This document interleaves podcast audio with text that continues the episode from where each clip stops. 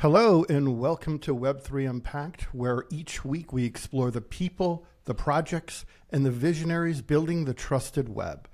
This week we welcome Chris Murphy of Klink Finance, an interesting product project that I am definitely interested in and learning more about.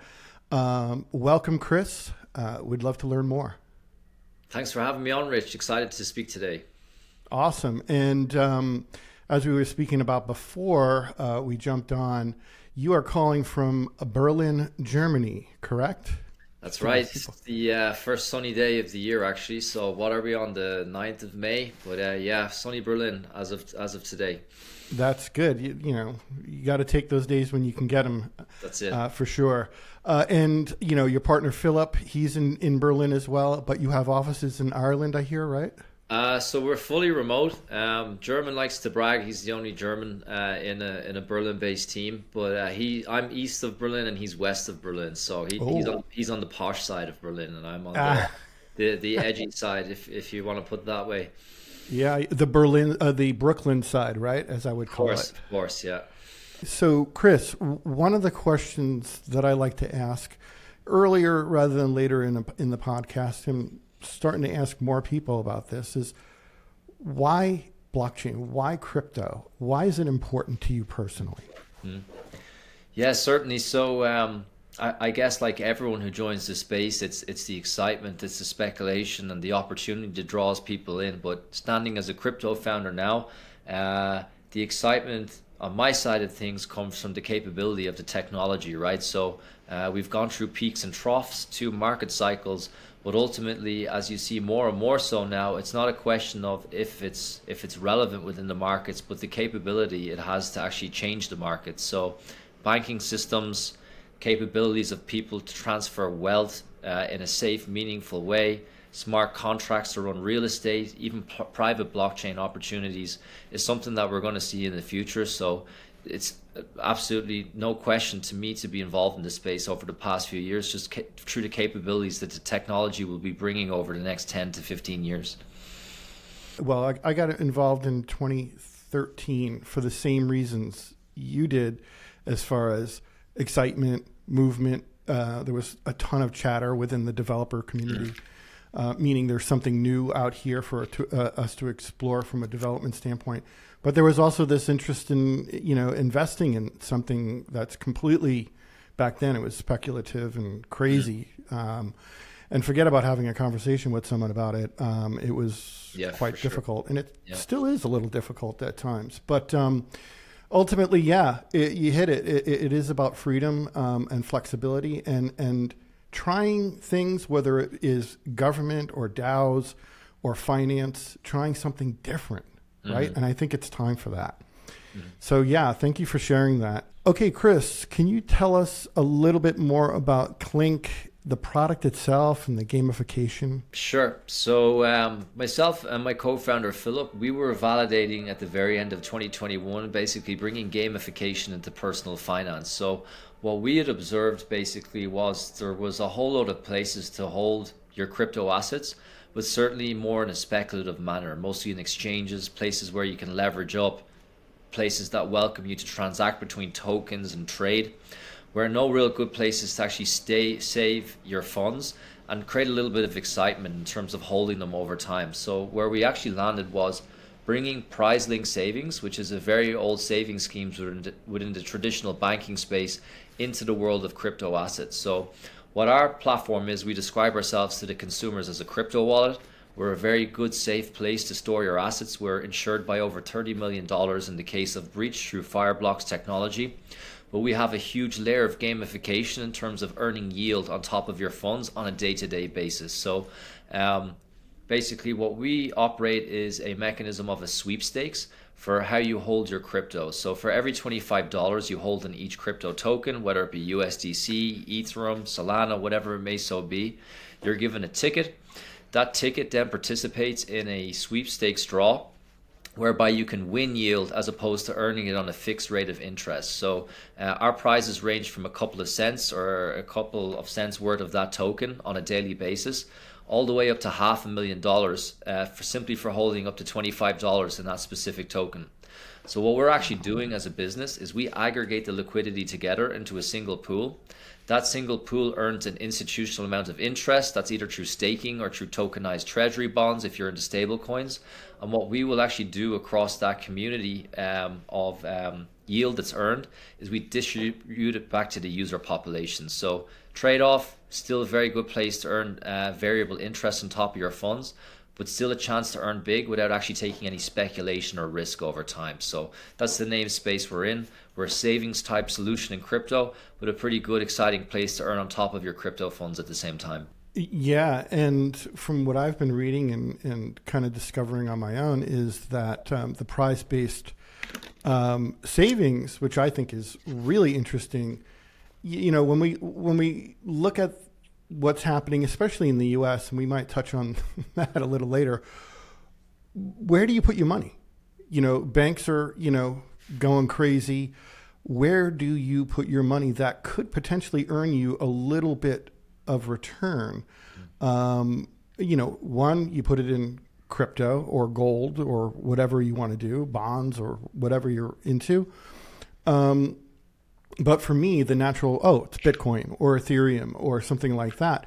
This is really interesting, and it and it really bucks some of the past um, financial institutions, maybe like a BlockFi, where and you know other uh, financial institution or quasi financial institutions we won't mention right yep. now where you're getting uh, i've seen upwards of 19.5% right if it's too good to be true yeah it is the writing's on um, the wall. Yeah. The writing's on the wall. How do you get your money out? You have uh, durations in which you have to kind of stay in mm-hmm. for six months to a year. Is there a lockout? Is there a lock-in period? And or can people on road and off road um, with Klink easily? Sure. I think you know, just on your point of, of where you park your money. Uh, crypto assets now I feel are just their own asset class, right? Uh, there yeah. was uh, there was peaks and troughs.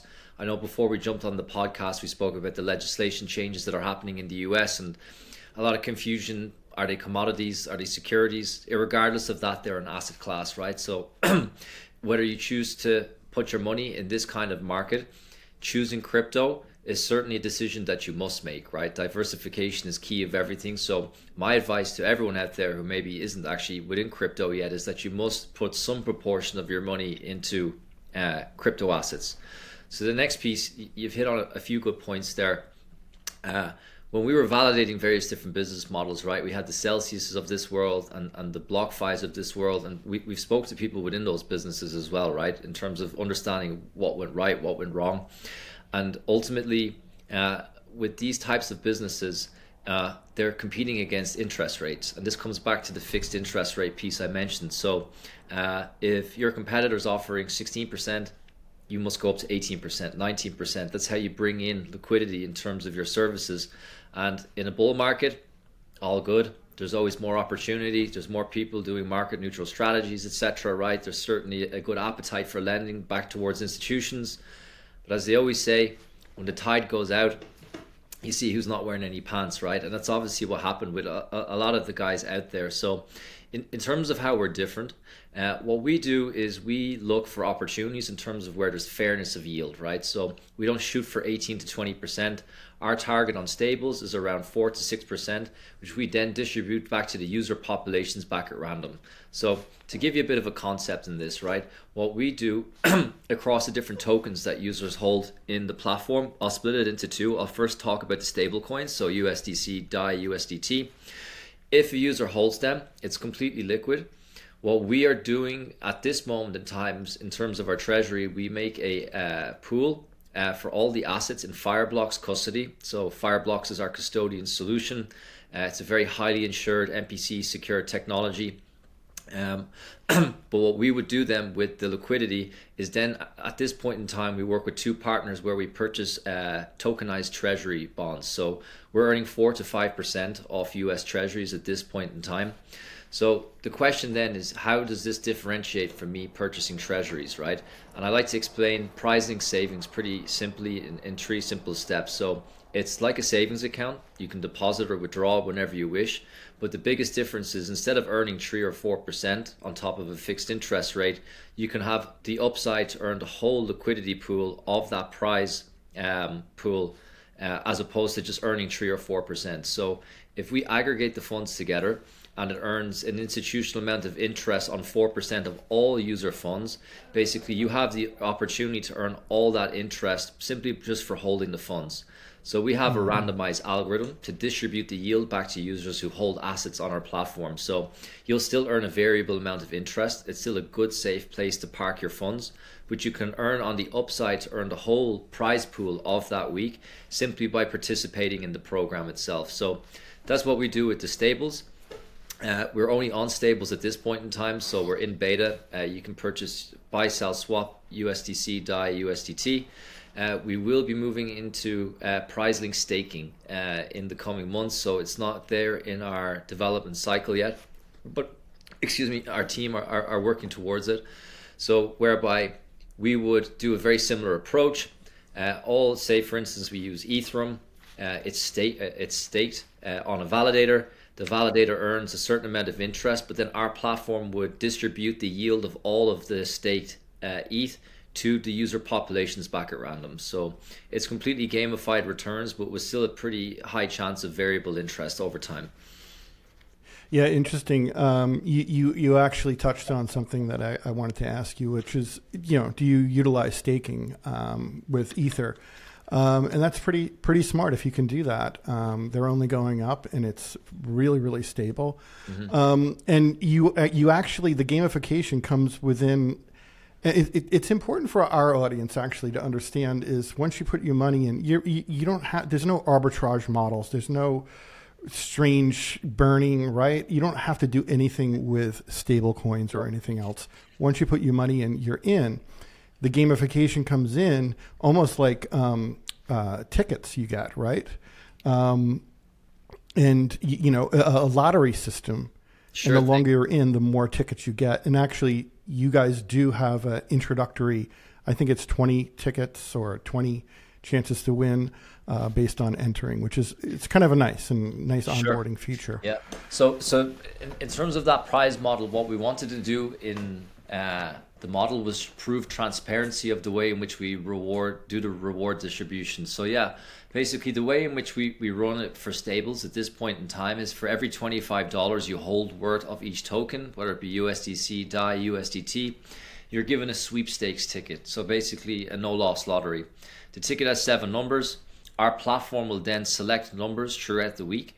Um, and again, like a no loss lottery, like a Powerball, the more numbers you'll match, the more you will earn in yield over time. So it's a completely scalable model. The more you um, hold, the more tickets you have, the more chance you have to win through probability.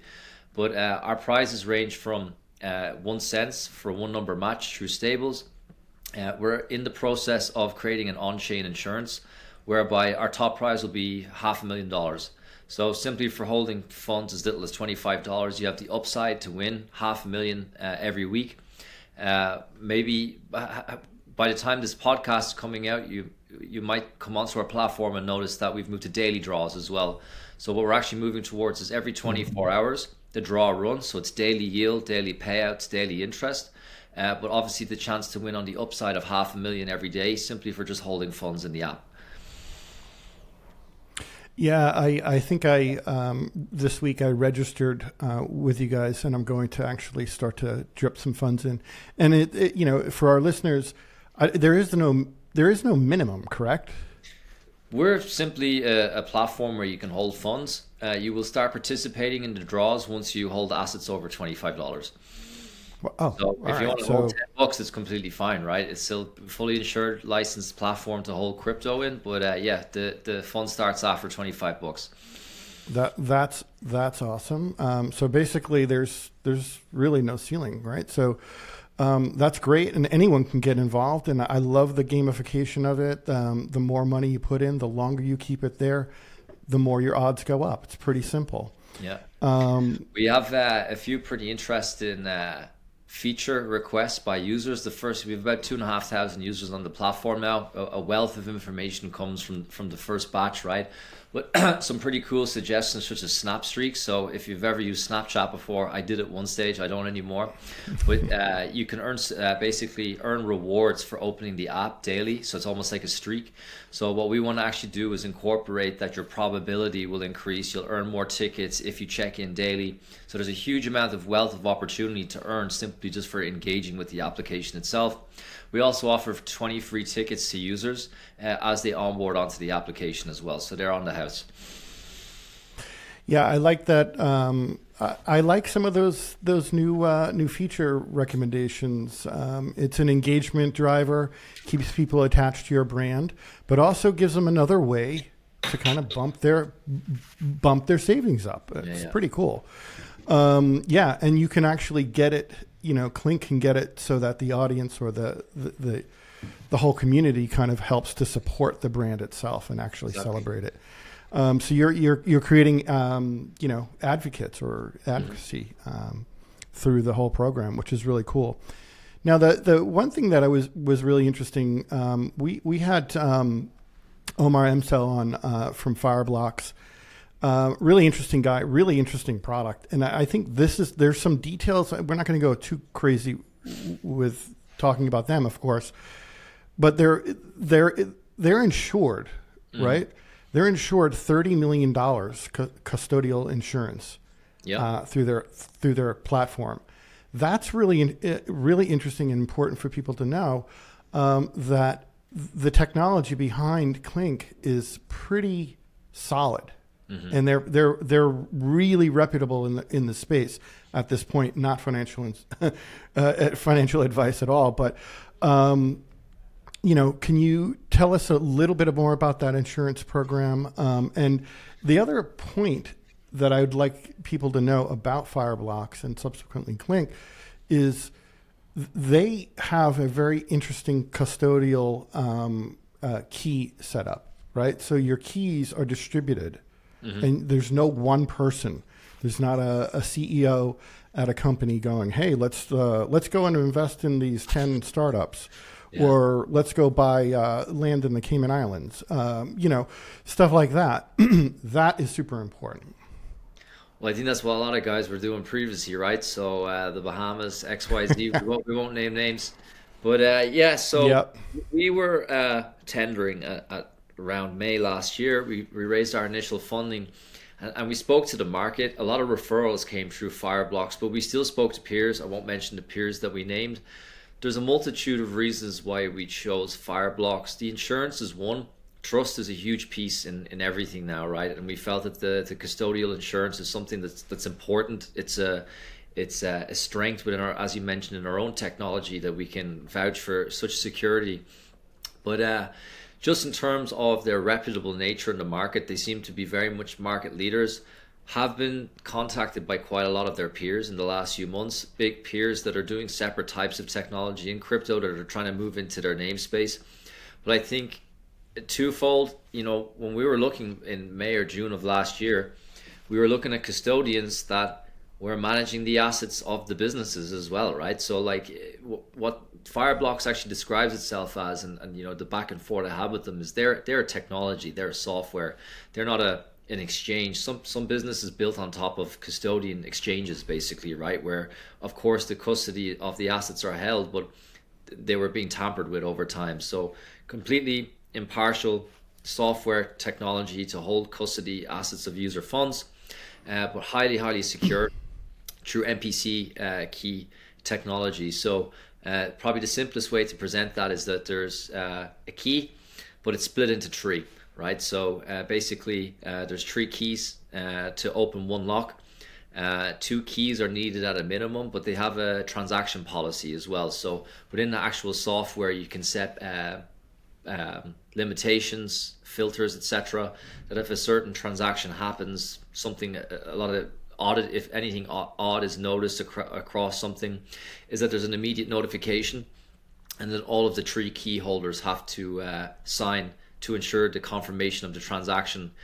Something pretty very interesting i remember going through the demos with them was uh, if they see a suspicious transaction i believe they have an internal team that will call the third signature so the ceo uh, and they'll actually host a video call with this uh, with the person who holds the key, just to ensure that there's uh, no, for want of a better description, a gun to their head, right, or, or anything going on in the background. Yeah. So they uh, they've they've really thought about everything in terms of security, and uh, yeah, it's been uh, it's been a great partnership so far.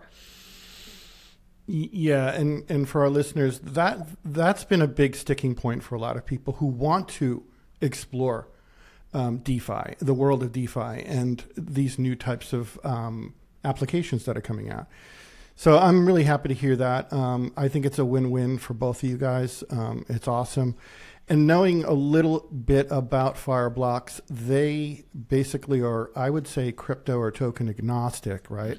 Um, so for you guys, how do I onboard? Am I doing Bitcoin, crypto, any other alts? What do you accept?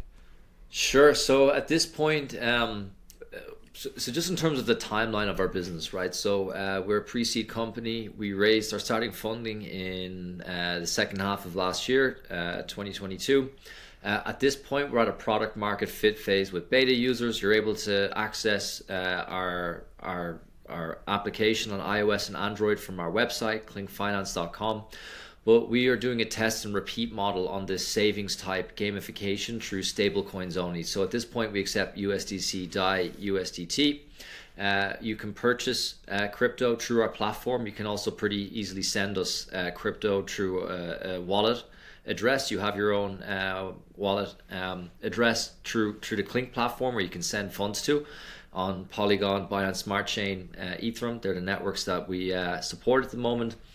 As and again, forgive me. Sometimes I do podcasts. When, when do we plan to air this? Because things move so quick. Uh, within the next week, maybe by Friday. Okay, possibly. right. Okay, so yeah, so basically, we're planning on rolling by the end of June. As we'll start with Ethereum. That will be our first proof of stake token on the platform. Uh, after that, we're just going to keep releasing token after token. So what we want to do is basically offer uh, the gamification to the top 20 tokens uh, obviously specific to native staking as well. So Avalanche, Matic, uh, Polkadot, uh, a few of the other top 10, 15 tokens that uh, have native staking, uh, they'll be next on our roadmap to offer. So they're, they're forthcoming. Yeah, it's it's good to know that um, that you're you know you can't expect something maybe, like maybe this one to, to have everything as well. So what we've also um, observed, so we've spoke to a lot of people within the sector. Um, so obviously protocols, token issuers themselves, uh, basically platforms that are looking for more utility to their community of staking. So they've all uh, two fairly big providers. Um, they have expressed their own interest to run pricing staking pools through our own services as well. So it's actually more of a collaboration as well. If you're a token issuer, uh, that basically you can drive more utility, more gamification to your staking through our services, through collaboration. So we're pretty excited with that. Uh, we're hoping by the end of this year that we'll have a few dedicated commercial agreements with token issuers where they're actually driving their own prize pools through our services. So that's something that we're quite excited about as well. Oh, yeah, that's a whole new dimension. That's sure. really cool. Um, awesome. So, um, you know, a lot of our listeners and, you know, myself and you and everyone else creating for this world, we're entrepreneurs, right? The last year has been, man, a roller coaster ride, right? How do you and, you know, maybe your partner Philip and others within your organization deal with car crashes pretty much every other second? You know, ah, you how do you keep your it. spirits up? you get used to it. Um, I, I, would say this year's been pretty good actually to us, right? So 2023, uh, it's been bad for the banking sector, right? So it's like uh, everyone's running around in circles at the moment, right? It's like don't trust crypto, don't trust banks, right? So it was crypto's downfall uh, in definitely the second half of 2022, but. Uh, the traditional banks, I feel, are, are, are the bad guys of, of this year, right? So obviously, a lot of them dropping like flies and the question then comes back in, and certainly outside of crypto natives, those crypto curious Web 2.5 consumers, right? They're really thinking again that golden question: where where do I put my money now, right? So, um, especially with the price action of Bitcoin specifically as well, I think there's been a bit more confidence in the market. So all in this year is, is good, but 2022, man, oh my god, um, we set out to get our first fundraising round. Uh, uh, Terra Luna went down. Uh, mm. Then there was almost like then we had three arrows. Then there was kind of few other little blips, and then obviously the the cherry on top with FTX on around September time, I believe yeah. it was, right? So all in, I feel for businesses like ourselves, right? So when we first started, uh, we were targeting Web two fintech type venture capital funds, etc. Certainly tar- targeting Web two type consumers, right? But we tranched our way back in to kind of you know to understand that our type of services, especially how we've developed as a business now, is that in times like these, the Web3 community are the only people that will accept you, right? So we have a, a great stable of, of investors, but all in the Web3 space. So crypto native funds. And uh, it's it's telling that although the space expands and retracts over time, there's still a great community and collaboration that there are peaks and troughs within the space. So very tough year, but still a very strong year for, for builders in the space, right? and things will come back around. Uh, all already seeing more curious type consumers, curious type investors, etc. as well, that are are tipping their toes in the water again because they understand what's going to happen next. As we see interest rates go down by the central banks, I'd be pretty confident that we're going to see a bull run again. Uh, I'm very confident of that as well. I won't put a time on it, right, but it, it will come. Uh, so it's a matter of, of, of, hedging your bets at this point in time as opposed to being too too late to the party. So it's been a, it's been a whirlwind ride for sure. But um, all in, I would say this year's been better than the last one anyway, for sure. Yeah, and it's interesting because we, you know, here at ARC or at Web Three Unpacked, we talk to a lot of entrepreneurs and innovators like you like yourself every single week, and I ask them similar questions like that and their heads are north, their chins are high, and everyone's marching forward. And it's a really cool thing to see when you finally realize that there is a better way and there needs to be a better way.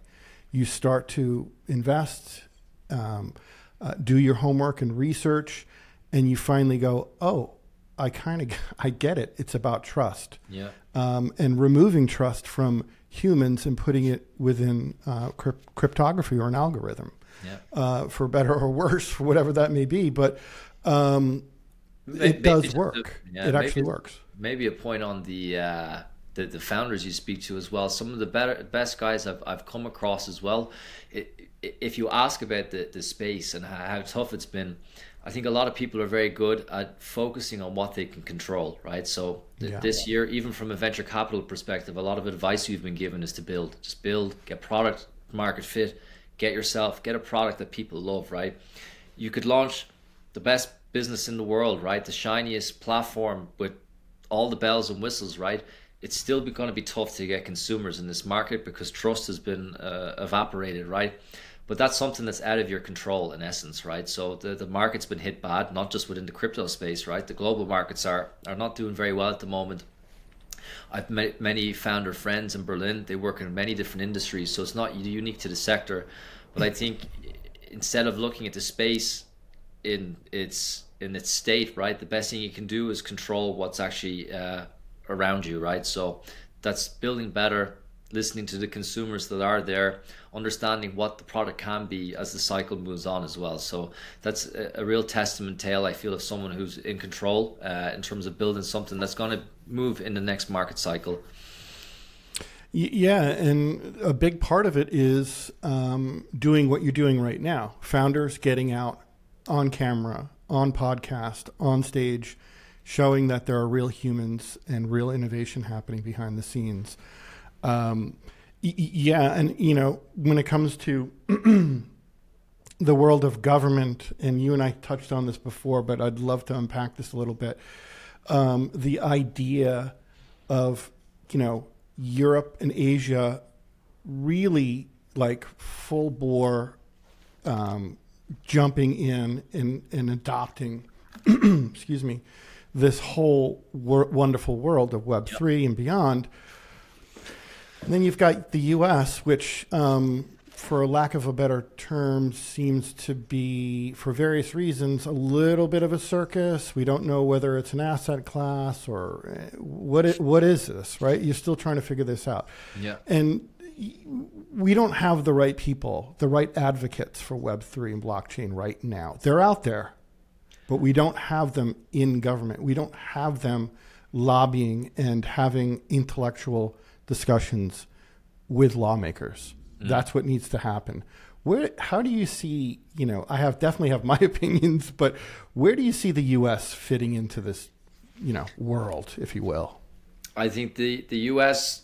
and its testament to its success across history is, is its innovation, right? So, uh, and I, I would argue that there, some of the best technologies in crypto has come from, from the U.S. markets as well.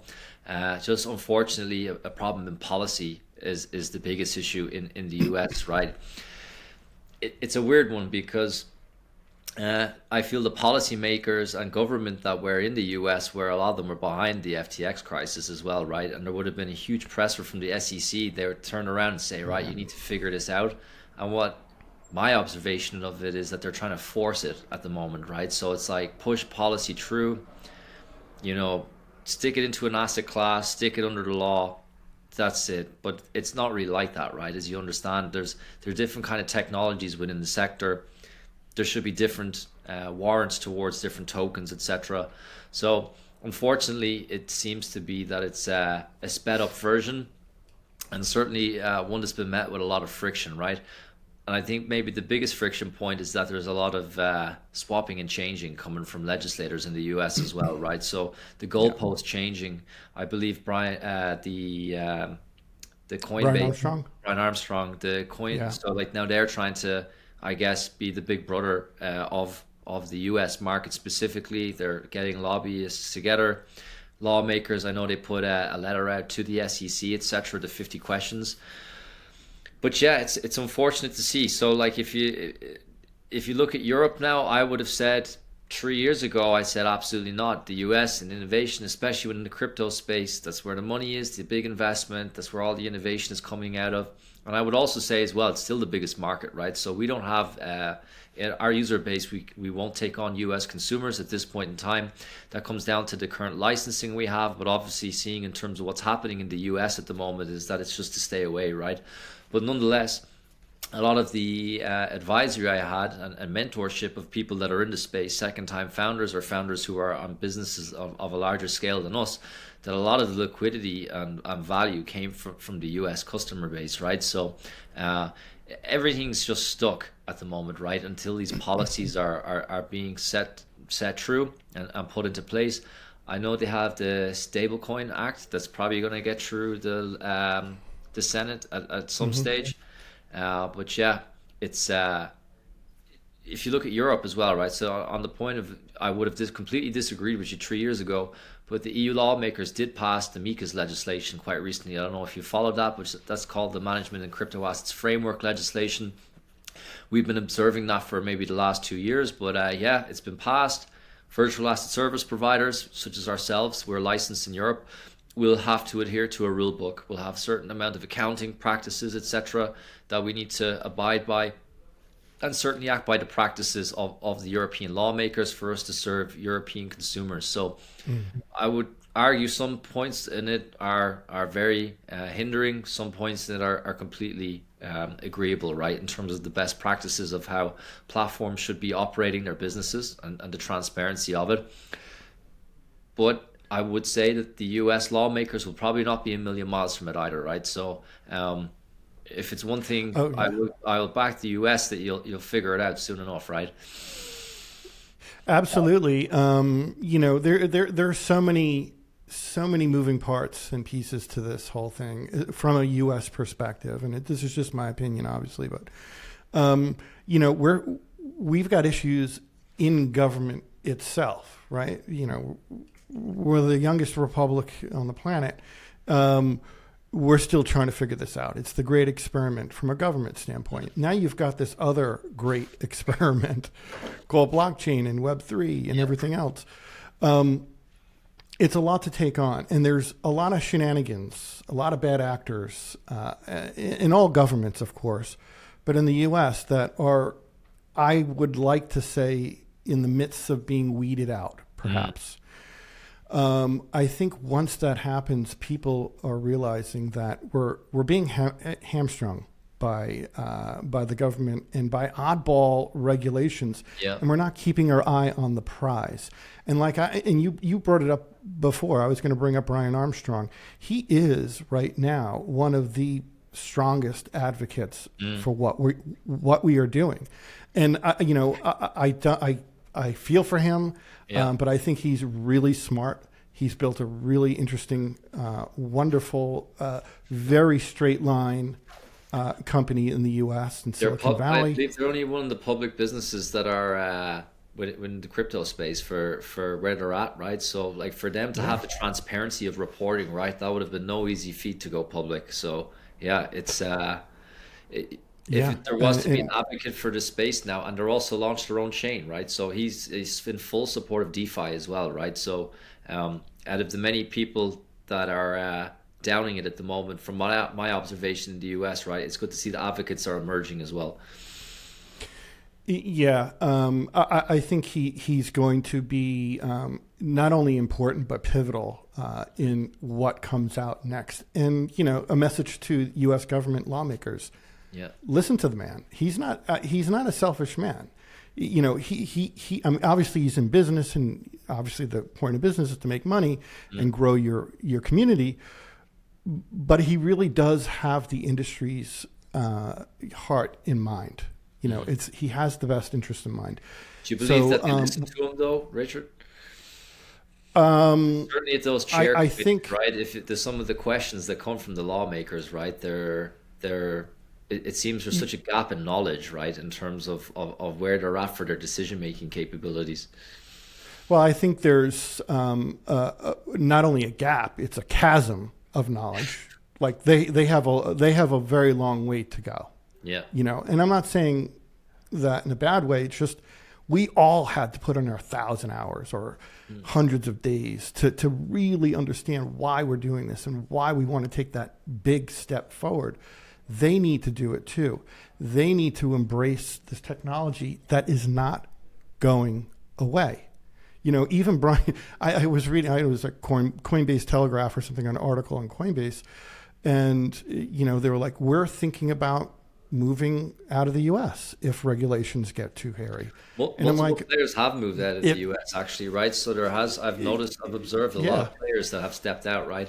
And if could you imagine you're a, a founder or an executive of a large business, there's pressure on you to to grow, right? To move yourself out of the US market is a big move, right? So I've, I've observed three or four big players, UK players, right? And that's that's no easy decision to make, right? So if you think what they know at, at an executive level to understand what's coming from lawmakers to make them move their business out of the United States, it's uh, it's it's really it's it's crazy to see. Yeah, and they, they should pay attention to this stuff. You know, it's like Cisco Systems and, and you know Tesla moving out of California. That's a big deal. Those are a lot of humans, a lot of in, ingenuity, um, and infrastructure that they're sup- helping to support leaving your state now leaving the country. So uh, I'm glad he put that out as not a threat, but a, more of a red flag because at the end of the day, you hit it perfectly, uh, Chris. And it is about the U.S.'s biggest export is innovation, product design, creativity. Um, and I feel like at this point in, in time, we have the petrol engine in front of us. We have uh, a, Tesla coil in front of us.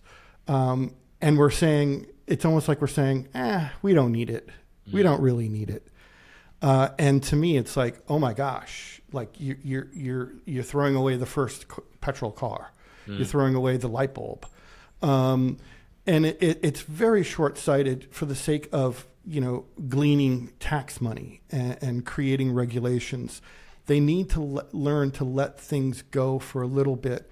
Obviously, not to get out of control, and the Sam Bankman-Frieds of the world, bad actors, need to be eliminated uh, and, and and punished for what they're doing. lawmakers That was- were behind FTX as well, right? There's a there's a lot to say there that um. So Yep. so th- th- I think that- that's well, that's the web. Yeah, yeah. But that's that, that's the issue that's happened here as well, right? And that's what's forced lawmakers into more of a, a reclusive decision making process. I feel right. It's kind of like okay, we've had this nuke of of bad actors, right? It's been tied over uh, into government, right? So let's try to squash it, right? So again, I feel everything that I observe personally is that everything is happening at a pace, but of a negative pace, right? But I think ultimately it's a terrible thing to say, right? If you look at the old lectures of Gary Gensler, etc., what I would say in terms of him being a bad actor, at least he actually understands the underlying technology within it as well, right? So like he he's well adapted to cryptography, he understands the blockchain ecosystem, etc.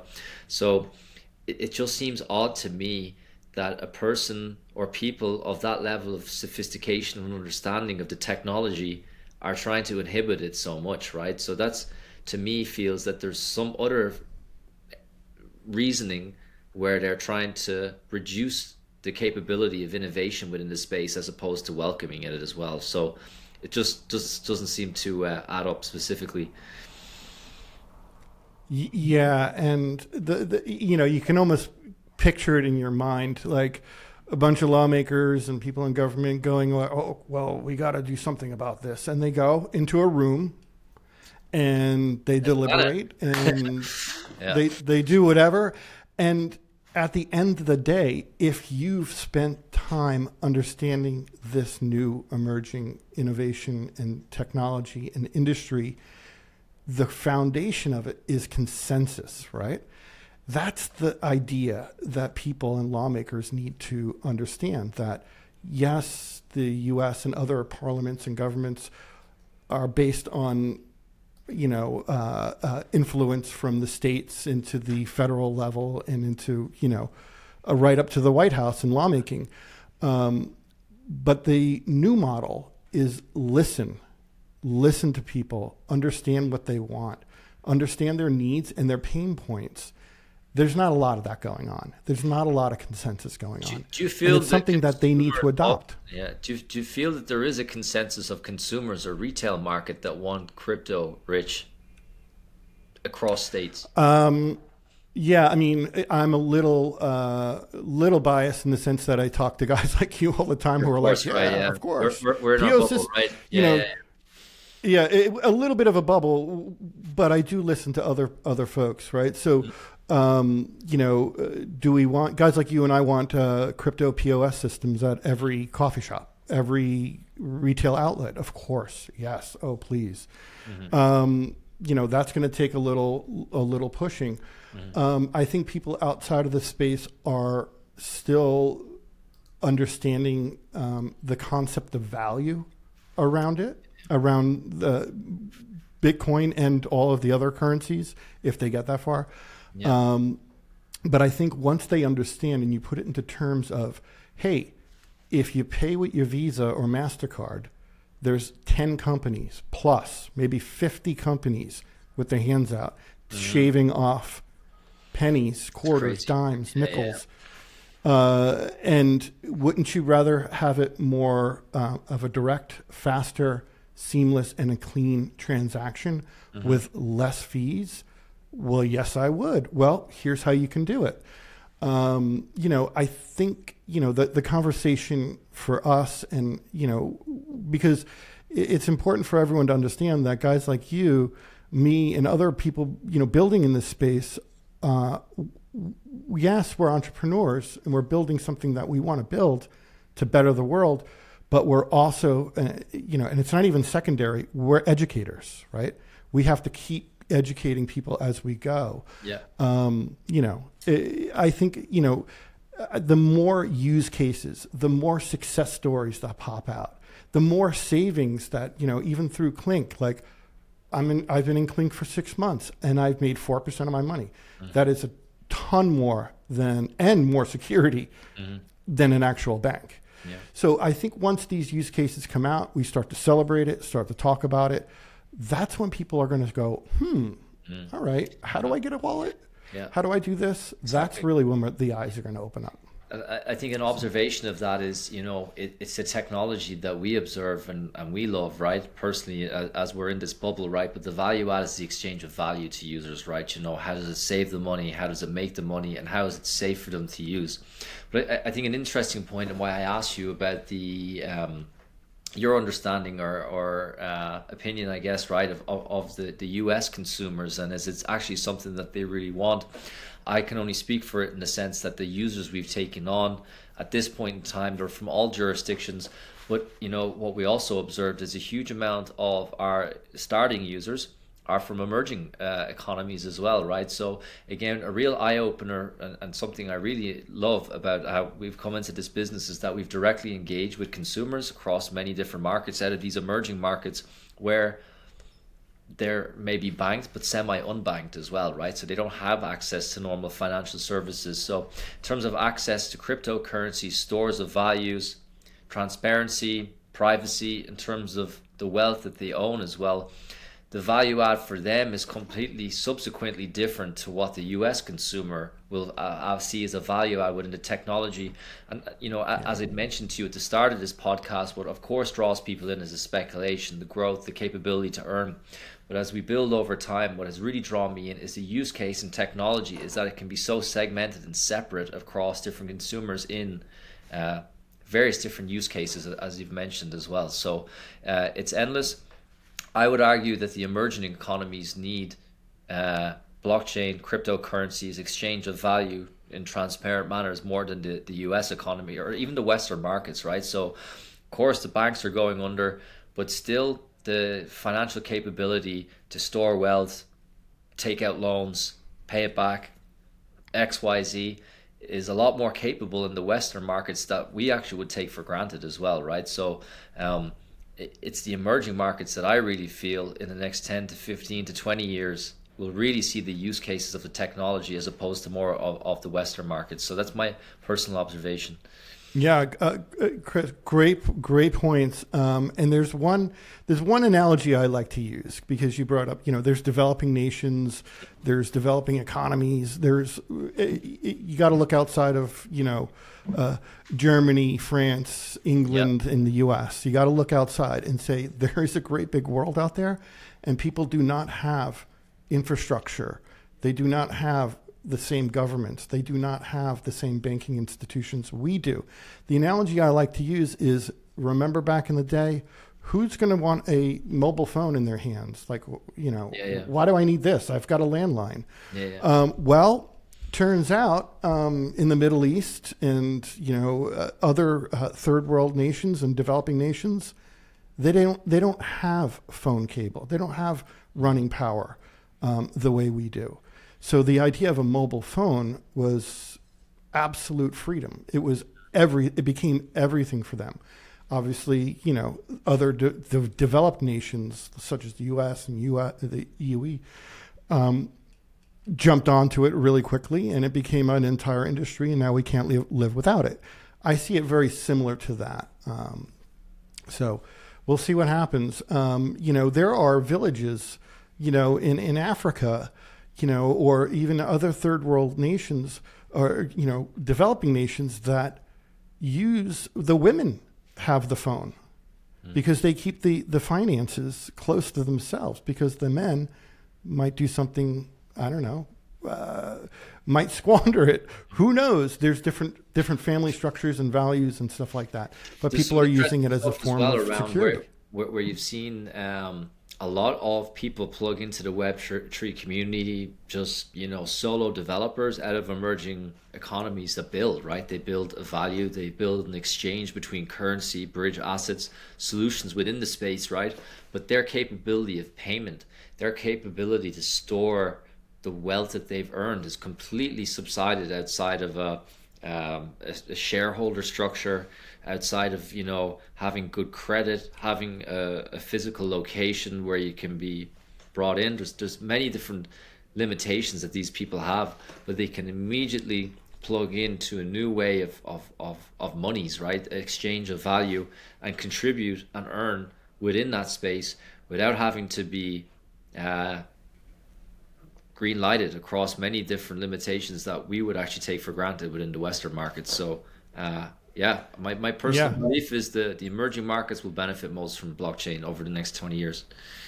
Yeah, I couldn't agree more. Um, that's where we're going to see explosive growth, a lot, a lot of onboarding, um, and then everything will will take off from there. Uh, it's like what I tell people. It's like I wish you could be part of some of these conversations I have. You know, communicating to you know people in the office or family or friends or whatever, and there is an entire community, entire mm-hmm. entire sub economy happening, you know, where there are developers, you know, maybe Rust or Solidity developers uh, working all over the world. They don't want fiat uh, payments, they want crypto. Um, they are validated, their mm. code's validated, their work is validated. And subsequently, much like Klink, it's gamified. So the better your code code reviews go, and the more you have, the more successful you're going to be across maybe one, two, three, or four projects that you can you're contributing to. Solidity so, developers uh, as well, right? If you do one or two projects, they certainly not cheap as well, right? So, yeah, I, I yeah. some founders who are very well backed, right? And you know, some of their developers have come from from all corners of the world, right? They didn't come from a, yep. A Stanford, right, or a four year education that costs a couple hundred grand to, to get through, right? So again, it just opens up doors in, in a way that's not been there before. Yep. Um, it, you know, it, I almost see the, you know, especially with Web3 and obviously the internet, of course, but the world is becoming flatter in, in a good way. It's becoming um, more accessible. So it's not going to mean anything to you about Europe or uh, Asia, EMEA, yeah. or US. It's just one happy family working together um, with a set of rules that are adhered to and uh, celebrated. So it's really interesting times. Um, I definitely would love to continue this conversation with you down the road because it is a rabbit hole we can go mm-hmm. into with that. But I want to just jump back into Klink just a little bit as we're starting to wrap up a little. Um, where are you? You know, you mentioned you're in beta what does release look like? What's going on? And then, you know, what's the next six months look like for you guys? Sure. So, um, everybody, uh, in, perhaps the best way to put it is you, you, you think you want something, uh, someone wants something until you, you present it in front of them, right? And, and you learn 10 to 15 things from, from that exchange. So, that's the space we're in now. Uh, I think the early interest for the business model is, is certainly high. So, probably something I didn't touch on the prize-linked savings space has been around since I think the, the first time was around the 1600s it was observed. So, uh, usually used as a bond system whereby it was like an IOU where the IOU return on investment was gamified amongst contributors. So, uh, the most modern scheme is in the UK. It has over 200 billion pounds in assets under management. It's very popular in jurisdictions such as India, Pakistan, Australia, Canada, Commonwealth countries. So we're, we're very excited to say we have over 19,000 signups. Uh, but slowly starting to merge users onto the platform now. So in beta, we've two and a half thousand users. Significantly huge wealth of information comes your way once you actually start onboarding the users. Of course, we went through peaks and troughs in terms of understanding is the tech working well enough so yeah, over the past five to six weeks, we've started onboarding our users. That has also told us a huge amount of the way in which we're going to move forward. So uh, some interesting points. Uh, we were typically doing weekly cycles of reward distribution. We're now moving to daily. Uh, reason for that, people mm. saying in the crypto world, attention span generally across the world is getting lower every day, right? But uh, specifically in terms of the prize payouts, we roll them to 24 hours now. We believe that that's very much more of an engager to become daily activated to engage with the services. Obviously, daily chances to win as well. Uh, but secondary to that is is our focus is like moving into uh, volatile tokens. So running prize payouts on volatile tokens is, is a complex task. So uh, in terms of the yield that you can earn on it is completely going up and down daily. Uh, the amount of users, the TVL, so the amount of assets under management that we hold in a certain token can come in and come out. So for us to actually build the technology to enable fair reward distribution that runs in clockwork every 24 hours has been quite a complex task, but we're nearly there. So once we release one volatile token, we can continue with the rest, right? So um, that's something that we're very much looking forward to in this next six months, just releasing token after token, creating new prize pool after prize pool, uh, and ultimately just generally getting ourselves to product market fit. So we have enough runway to get us into early next year. We've had some very good investors come on the cap table. And again, just to iterate the previous point, it's just building something that people love, right? So we get great feedback so far, but we already know how we can be a million times better in a million different things. But it's it's refining those five things that we need to get better at, right? That are, are mostly important. So uh, our next six months is finding our way into the market. We want to get ourselves up to five, seven, ten thousand users, uh, considerable usage across different token pools. From there, what we'll be actually aiming for is a seed round of investment then. So we'll aim for further capital. That will allow us to expand our licensing, our technology, uh, and also our access into various different markets. So uh, exposure in a direct-to-consumer business is always uh, um, essential. But for this point, I would say our next three to four months is very much around getting the perfect product into the market. Yeah, Chris, um, Thank you for that. And it's important for our, I come from a, a, a, product background, and it's important to understand that you don't need to go out of the gate full bore. Mm. In fact, with DeFi, it's better to kind of dip your toes in and work, build your community, mm. um, uh, l- launch a beta, um, have things break, fix them, but all the whole entire time. And again, it comes back to a bit of consensus is listening. Have your ears open, understand what, what features and functionality are working, what are necessary, and what are nice to haves, and, and, and prioritize from there. So you, you can go out with, like with exactly what you said, with the five elements that are going to make this mm. successful and enjoyable. So um, I think that's a very thoughtful uh, approach, and and dare I say, uh, from a product standpoint, refreshing to hear. Uh, so so kudos um, to the Klink team for you know being smart about it and not shoving it, you know, being the first to market. It's mm. how about being really good? Yeah, yeah. And really sure. working well and subsiding some of the anxiety that people have of uh, of DeFi, which is a challenge these days. So that's awesome. Um, where can we where where can we learn more and perhaps get involved? Sure. So um, we're usually running daily promotions on our Twitter, so it's Klink Finance Twitter. Uh, but yeah, just join us on our website, uh, klinkfinance.com. Soon to be able to access it straight away. Uh, we are currently running through a type form on the website where you'll be privately invited in through the beta. So we're just hand selecting people from different um, jurisdictions, etc. This again is the test and repeat model. So yeah, sign up through the website. You'll be very quickly informed on your next steps through um, uh, through, through the uh, email communications. And yeah, expect 20 free tickets uh, as you enter into the application. That will give you a taste of just how the mechanics of the application works. But uh, yeah, very excited to have uh, users come onto the platform coming off this podcast. Awesome, yeah. And um, any events coming up, any Twitter spaces you guys are hosting, or anything we should be tuning into? Yeah, so we are planning on hosting an AMA in the next two weeks. There'll be more information of that on our Discord. So that's uh, Klink Finance at Discord as well. Awesome. And uh, we will certainly be letting our, our fans know and our listeners and viewers know when that happens. We'll definitely be tuning in for sure because we want to learn more. We're very interested in, in this in this technology uh, and product. Uh, Chris Murphy, thank you so much for joining us. Uh, I, I, personally would love to have you back on. I think um, this is a great conversation and we can go a lot further, actually. Would love to jump back on again. Awesome. Thank you.